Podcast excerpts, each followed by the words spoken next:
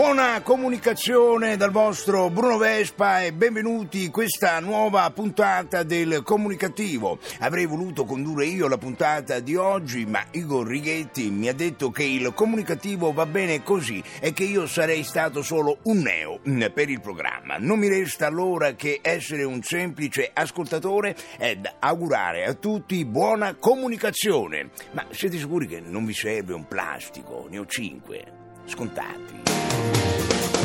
Il comunicativo. Perché l'ignoranza fa più male della cattiveria. Ideato e condotto da Igor Righetti. Mamma mia!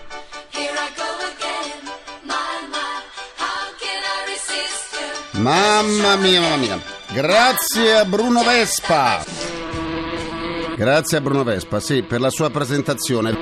Vespa, basta, adesso. Vespa scaturito dalle corde vocali aliene dell'attore e imitatore Gennaro Calabrese. Vespa non se ne vuole andare. Eh? Buona comunicazione Italia comunicativa dal vostro comunicativo di fiducia. Igor Righetti, bentornati alla nostra terapia radiofonica di gruppo Fuori dal Coro numero 2090 con il 90 La Paura, undicesimo anno di programmazione. Uno dei difensori del comandante della nave Concordia, Francesco Pepe, ha affermato che si farà accertare in modo inequivocabile che il comandante Francesco Schettino non poteva più rimanere a bordo della nave nelle condizioni in cui si trovava aggiungendo che l'accusa di abbandono è una cosa assurda. Forse Schettino, da buon campano, era sceso sulla terraferma soltanto per andare a bere un caffè, eh? Chissà. Veramente, veramente, veramente. Veramente, veramente. Sì, sì.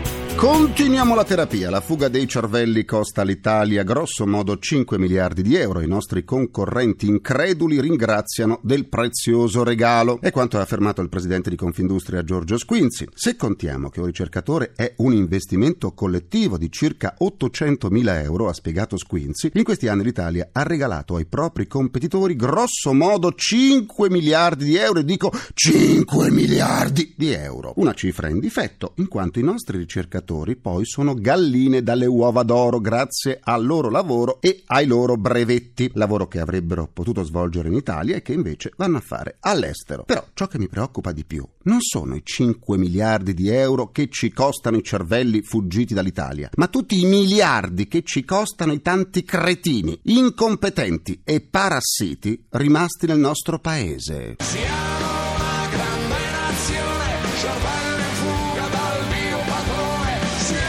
Cervelli in fuga, sì. Cambiamo argomento. I drammatici casi di folle violenza che ha visto come protagonisti negativo individui di provenienza extracomunitaria, clandestini con precedenti penali per atti violenti, nonché colpiti da atti di espulsione, sollevano dubbi, perplessità e paura tra la gente che si chiede sgomenta che fine abbiano fatto la tutela dell'ordine e la sicurezza pubblica. Che fine abbia fatto il buon senso ormai non se lo chiede più nessuno, perché ciò che accade dimostra chiaramente che se n'è persa ogni traccia, e dico ogni traccia, ma dati e cifre forniti dal Ministero dell'Interno fanno ancora più montare perplessità e sdegno. A parlarne è stato il segretario generale del sindacato di polizia SAP. Per gestire i flussi migratori, vale a dire per tutte quelle operazioni che riguardano il controllo delle frontiere, l'identificazione dei clandestini, le politiche di integrazione, le espulsioni, sono stati spesi nello scorso anno oltre 700 milioni di euro. E dico 700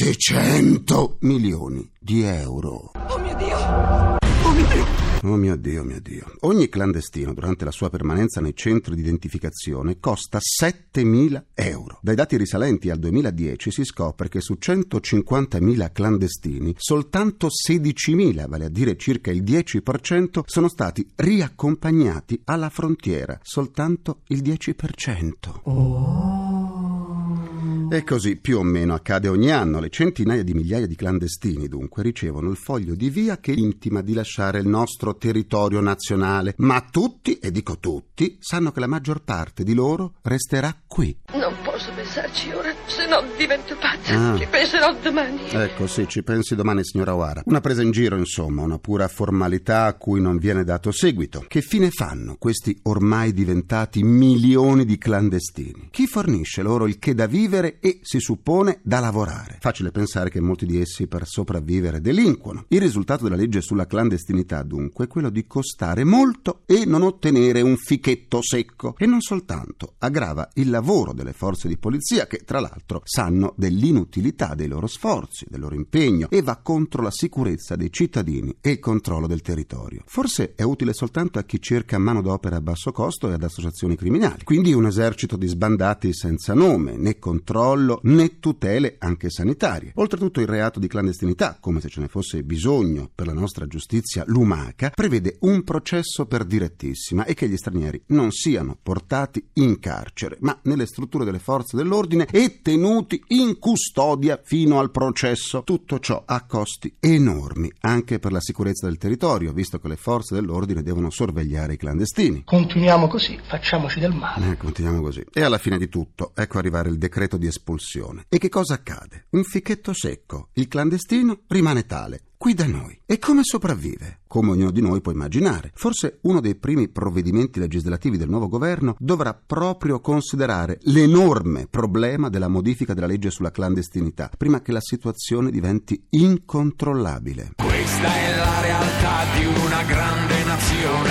E questa è la realtà di una grande nazione, sì, proprio vero. Per riascoltare l'istituto del comunicativo andate sul sito ilcomunicativo.rai.it e basta, dove potrete anche scaricarla in podcast e sentirla in caso di dermatite seborroica. E sentite com'è seborroica questa dermatite. Come sempre vi aspetto pure sulla pagina Facebook del comunicativo, facebook.com slash il comunicativo, per esternare un po' di sane comunicattiverie, assieme a me. Soffermiamoci ora sui nuovi barbari della lingua italiana. Quella italiana, un po' come tutte le lingue, si evolve si modifica seguendo le necessità del linguaggio tecnologico, ma i suoi fondamenti restano fissi, sempre uguali a se stessi. Così quello che era un errore 30 anni fa lo è anche oggi. Ma nella realtà attuale è più facile commettere errori. La diffusione di web e televisione porta il pubblico a ripetere, spesso in modo acritico, parole e frasi udite da commentatori, personaggi politici e dello spettacolo, presentatori e giornalisti. Insomma, da tutti coloro che in una veste o in un'altra partecipano ai programmi. Ed è così che nuove espressioni entrano nel lessico comune, errate o corrette che siano. E il bello è che chi le pronuncia non sa di sbagliare. Due docenti di linguistica italiana, Valeria Della Valle e Giuseppe Patota, hanno dato alle stampe con Sperling e Kupfer un volume dal titolo Piuttosto che Le cose da non dire, gli errori da non fare. Un volume molto istruttivo per tutti. Ne parliamo con Valeria Della Valle, docente di linguistica italiana all'Università Sapienza di Roma. Buona comunicazione e bentornata! Grazie e buona comunicazione. Perché piuttosto che, pur essendo un errore, viene così praticato anche da giornalisti e conduttori radiotelevisivi? Perché è un errore di moda e quindi piace molto, dà sicurezza e come tutte le mode è difficile da sradicare. Noi ci abbiamo provato. Quali sono gli errori più comuni che si trovano nei giornali o che vengono fatti nelle conversazioni televisive? Difficile fare una scelta, ma pensiamo all'uso del condizionale al posto del congiuntivo. Se io la chiamerei, per fare un esempio, l'uso sbagliato del verbo imparare al posto di insegnare, che soprattutto in certe zone d'Italia viene fatto. A me hanno imparato la tale cosa. Oppure scrivendo eh, qual è con un apostrofo messo tra qual e è, o ancora per chiudere, eh, lo sbagliato uso dell'accento su po, ecco dove va un apostrofo. Quando un'espressione pur errata diventa un cosiddetto tormentone? Quando a furia di essere ripetuta, proprio come piuttosto che è un vero e proprio errore quando è usata al posto della semplice o, ma il suo uso continuo lo fa diventare un tormentone proprio per questo non se ne può più e ce ne vorremmo liberare. L'evoluzione della lingua ha cambiato il modo di giudicare gli errori, si è più clementi con chi sbaglia. Ma che cosa fare per parlare e scrivere bene? In genere si dice leggere, leggere tanto Sì. e naturalmente sono d'accordo, però aggiungerei leggere e leggere di tutto. Non solo i testi classici, è molto importante per esempio leggere i giornali. Per quale motivo? Perché nei giornali sono trattati gli argomenti più vari e quindi è più facile imparare bene il lessico che riguarda gli argomenti più svariati. In una società dove dilaga il linguaggio degli sms, quanta importanza si dà all'uso corretto della lingua italiana? Può sembrare strano, ma si dà ancora una grande importanza. Esprimersi bene rappresenta ancora oggi un elemento di prestigio e quindi io consiglio a tutti di esprimersi bene quando parlano e quando scrivono, perché chi invece scrive male e parla male ha una forte sanzione sociale e questo succede continuamente. Dimmi come parli o come scrivi e ti dirò chi sei. Proprio eh? così. Come trovi il livello linguistico in tv e in radio? Dunque, in tv e radio c'è di tutto, perché sono tante le tv, Certo. sono tante le radio, quindi è difficile generalizzare. Voglio riferirmi a chi alla radio e in tv si esprime bene e quindi ci sono persone, conduttori, giornalisti che rappresentano un buon modello di lingua italiana. In genere si citano sempre Piero Angela e Michele Mirabella e lo faccio anch'io, ma vorrei aggiungere altri nomi, anche quelli di persone nelle quali c'è una leggera coloritura regionale che però non dà alcun fastidio, per esempio eh, Daverio, per esempio Franco Di Mare o per citare anche una giornalista Lilly Gruber che non solo scrive bene ma direi che si esprime anche molto bene nella lingua italiana. E poi c'è il comunicativo, anzi mettiamolo al primo posto. Ma chi in tv parla in modo meno corretto ha più possibilità di ispirare simpatia? Di no. Sì, forse può ispirare simpatia perché naturalmente chi si esprime male non mette soggezione. Ma su un altro piano ricordo quanto vengono sbeffeggiati continuamente nei blog o in altre eh, trasmissioni le persone che hanno fatto errori di lingua. Le hanno fatti in trasmissioni come, cito la prima che mi ricordo, l'Isola dei Famosi. Queste persone eh, hanno continuato a essere irrise prese in giro per quale motivo? Perché hanno fatto degli errori di grammatica parlando e allora direi che ecco eh, forse la simpatia può essere così immediata ma nel tempo parlare male non fa bene. Chi parla male pensa male. Sì, direi proprio di sì. Quella famosa battuta del film che tutti ricordiamo di Moretti ha un senso, la condivido pienamente, perché in fondo chi parla male, insomma, è come se rendesse male quello che ha dentro di sé, in modo gangherato, in modo sciatto, in modo confuso e quindi evidentemente non riesce a riprodurre in modo armonioso e ordinato il proprio pensiero. Non sa comunicare. Ecco che torniamo